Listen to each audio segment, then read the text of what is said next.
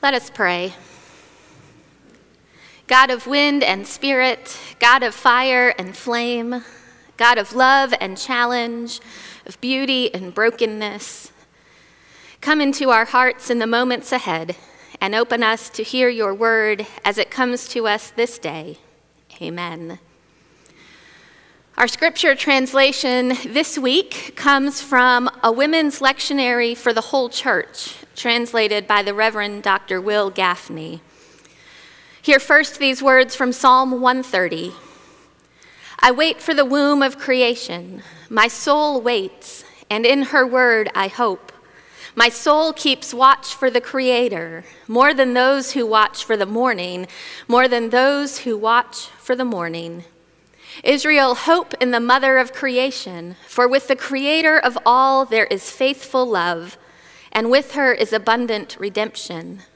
It is she who will redeem Israel from all their iniquities. And from the Gospel of Matthew, chapter 28. Now the eleven disciples went to Galilee, to the mountain to which Jesus sent them. And when they saw him, they bowed down, worshiping him, but some doubted. Then Jesus came to them, saying, All authority in heaven and on earth has been given to me. Go therefore and make disciples of all nations, baptizing them in the name of the Father and of the Son and of the Holy Spirit, and teaching them to obey everything that I have commanded you. Now look, I am with you always to the end of the age. This is the word of God for the people of God. Thanks be to God.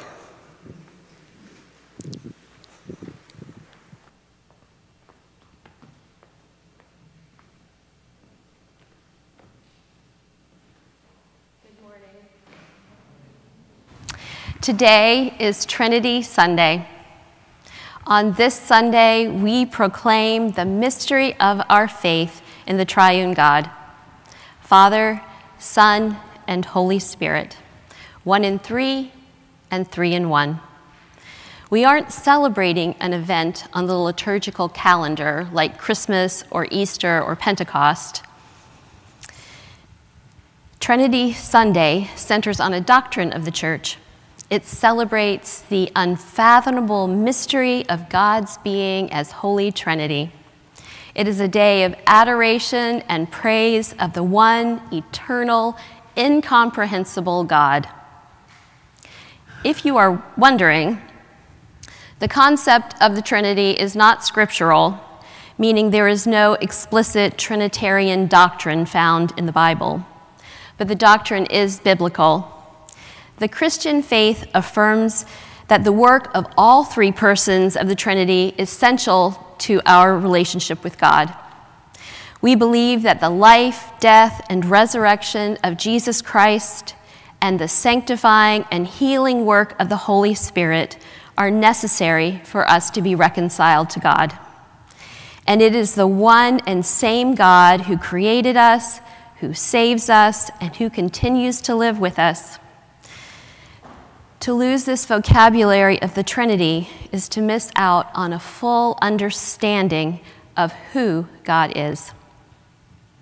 I want to share a story with you. When I was in middle school, I loved to go to the beach and watch the sunrise. My dad, who was an early riser too, would drive me east in those pre dawn hours. Sometimes we would sit in the car but usually I'd walk down to the water and sit on my towel and watch the sky move from midnight blue to a soft gray. Shades of pink and orange would slowly fill the sky. The horizon would glow, the bright yellow sun would peep over the edge and then suddenly pop up over the horizon. From pink and orange, the sky would change to shades of blue as the sun rose into the sky. I would stand in the water or sit in the soft sand and think about how the sunrise reminded me of God.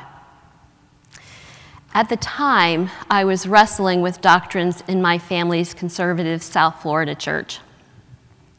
You see, I had just learned that because I was a girl, I was not able to become a pastor. It wasn't so much that I wanted to be a pastor, but the mere fact that I was unencumbered by the Y chromosome made me ineligible.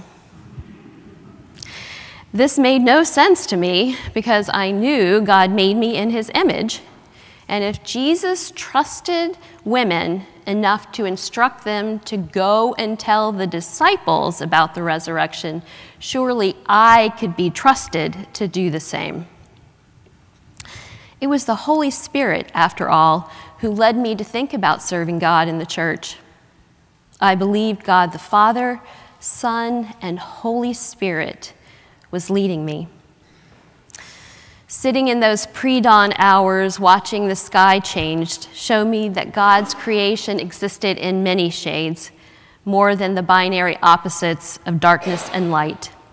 Maybe, I thought, I could think of the Trinity that way. I understood that God existed in three persons. I also understood that God was God and not the Son and not the Spirit. And the oneness of the three were there in between spaces? And if there were, what filled in between those spaces? If God was found in the shades of the sunrise, what filled the spaces between God the Father and God the Son and God the Holy Spirit? Could that be God as mother, God as daughter, and God the Holy Spirit she? Gendered questions at the time were frowned upon. Nevertheless, my 12 year old self asked them anyway. Since those days, the Trinity and Trinity Sunday have held a very special place for me. As someone who always liked to know the answer, it was really freeing to imagine and be willing to believe that God is more, more than we can imagine, and love the thought that God was and is a mystery. Author and public speaker Anne Lamott writes I didn't need to understand the hypostatic union of the Trinity. I just needed to turn my life over to whoever came up with the redwood trees. And long before Anne, I wanted to turn my life over to the one who made the sunrise. Like my 12 year old self, we are asked to wrestle with what the Trinity means. Honestly, it's not an important day for everyone, and sometimes I think it's a day that some people wouldn't mind skipping entirely. I have biblical scholar friends that I respect immensely who don't believe in the Trinity. After all, the explanations we use to try to explain the Trinity are actual heresies. When the church was trying to understand how Jesus saves us, and how Jesus was God and not God, it was a really important idea. The Trinity is a great mystery of our faith, and to reduce the mystery to an analogy of an egg, you know, yolk, white, and shell, or water, ice, liquid, and steam, feels rather simplistic but on the other hand, spouting lofty doctrine and throwing around hypostatic union of God the Father, Son, and Holy Spirit doesn't feel helpful either and can get boring pretty quickly. I find meaning and comfort in the mystery. I believe Trinity Sunday may be as important as Christmas or Easter or Pentecost, and I believe we need to tell it with boldness and clarity. This Trinity Sunday, I pro- proclaim the truth that the God we worship is, in fact, the triune God, three in one, a God of reciprocity and relationship, expansiveness and welcome, very much at work in the world, creating, redeeming, and sustaining, and still speaking in the church today. In his book, The Triune God, William Placher writes in the incarnation, the three show that there is always within God a space large enough for the whole world. Jesus' distance from the one he calls Father is so great that no one falls outside of it, and the Spirit fills those space with love. The Spirit maintains the space that Christ opens up at our disposal as a new open space. Those words bring comfort to me. In my imagination, I see Jesus' arms spanning the distance between himself and the Father, with a spirit, she, fluttering over, around, and through that space and filling it with love, an open, love filled space. Everyone is represented in every shade of the sunrise, is held and loved by God. And because it is Pride Month, I want to say out loud that every gender identity, every person recognized by the colors of any pride flag is held and loved by God. As we proclaim the truth of our triune God, Father, Son, and Holy Spirit, I want our LGBTQIA siblings to hear that if the church has failed you, it is our lack of understanding of the triune God and the open, love filled space between the three, which is so great that no one falls outside of it. I want our siblings to feel welcomed and affirmed because I believe that we are to be in relationship with each other, a relationship as deep as the Trinity is interconnected and indivisible. No one falls outside of the space the Spirit fills with love.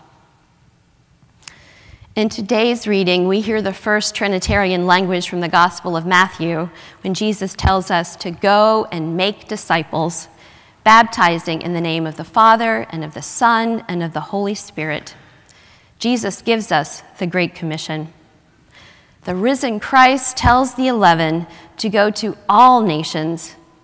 The instruction to go is expansive and unlimited. Some translations say, Go and make disciples of people not like you. Go to people not like you everywhere. No one is left out. Jesus is with us always and to the end of the age. More expansion, more open, love filled space where we can do the work of the triune God. Space big enough to include and embrace the entire world. Today, as we remember and celebrate the relationship between Jesus and his Father God, who sent him into this world, we can remember the many names of God. Jesus invites us to. Throughout the Gospels, we hear Jesus speak of God by many names the farmer who plants the mustard seed, the baker who kneads yeast into her loaf of bread, the shepherd who leaves the 99 sheep to find the one lost sheep, the woman who sweeps her house looking for the precious lost coin. The church settled on one way of naming God Father, Son, and Holy Spirit, even when the Hebrew Bible includes many more ways of naming God the God of Abraham, Isaac, and Jacob, is also the God of Sarah, Rebecca, and Rachel. God is expansive. Eloheinu Ehad, our God is one. God is also two, incarnate and incorporeal. And God is three and even seven the seven spirits of God found in Revelation. God is beyond numbers, God is many, and God is beyond description. God is not bound by our limitations. God is beyond names. But today is Trinity Sunday, and so we will name God in threes. The Reverend Dr. Wil Gafney, Hebrew scholar and womanist theologian, offers these expansive names for God in her translations. Maybe some will ring true for you. Author, word, and translator. Sovereign, Savior, and shelter. Majesty, mercy, and mystery. Creator, Christ, and compassion. Parent, partner and friend, earth maker, pain bearer, and life giver. Holy incarnate majesty, holy incarnate word, holy abiding spirit, creator, redeemer, sustainer. God who brings us to life, calls us to freedom, and moves between us with love. The God of Isaiah, the God of Jesus, and our God. How do you name God? These are some of mine favorites. Ancient of Days, Womb of Creation, Holy One of Old, God who saves, Source of life, She who speaks life. We also hear Mother, Father, Righteous Judge, Peace, Light, Salvation, Strength and Shield, Devouring Fire, and Abiding Presence. However, we name God, God is beyond our attempts to name or number the one eternal, incomprehensible God. We are like the 11 disciples. We have been sent. We have been commissioned. Go, Jesus said. We have been commissioned to tell the story of the God who loves us and commands us to love one another. Go and proclaim and live the expansive nature of God, whose love filled spaces include and embrace the entire world. Amen.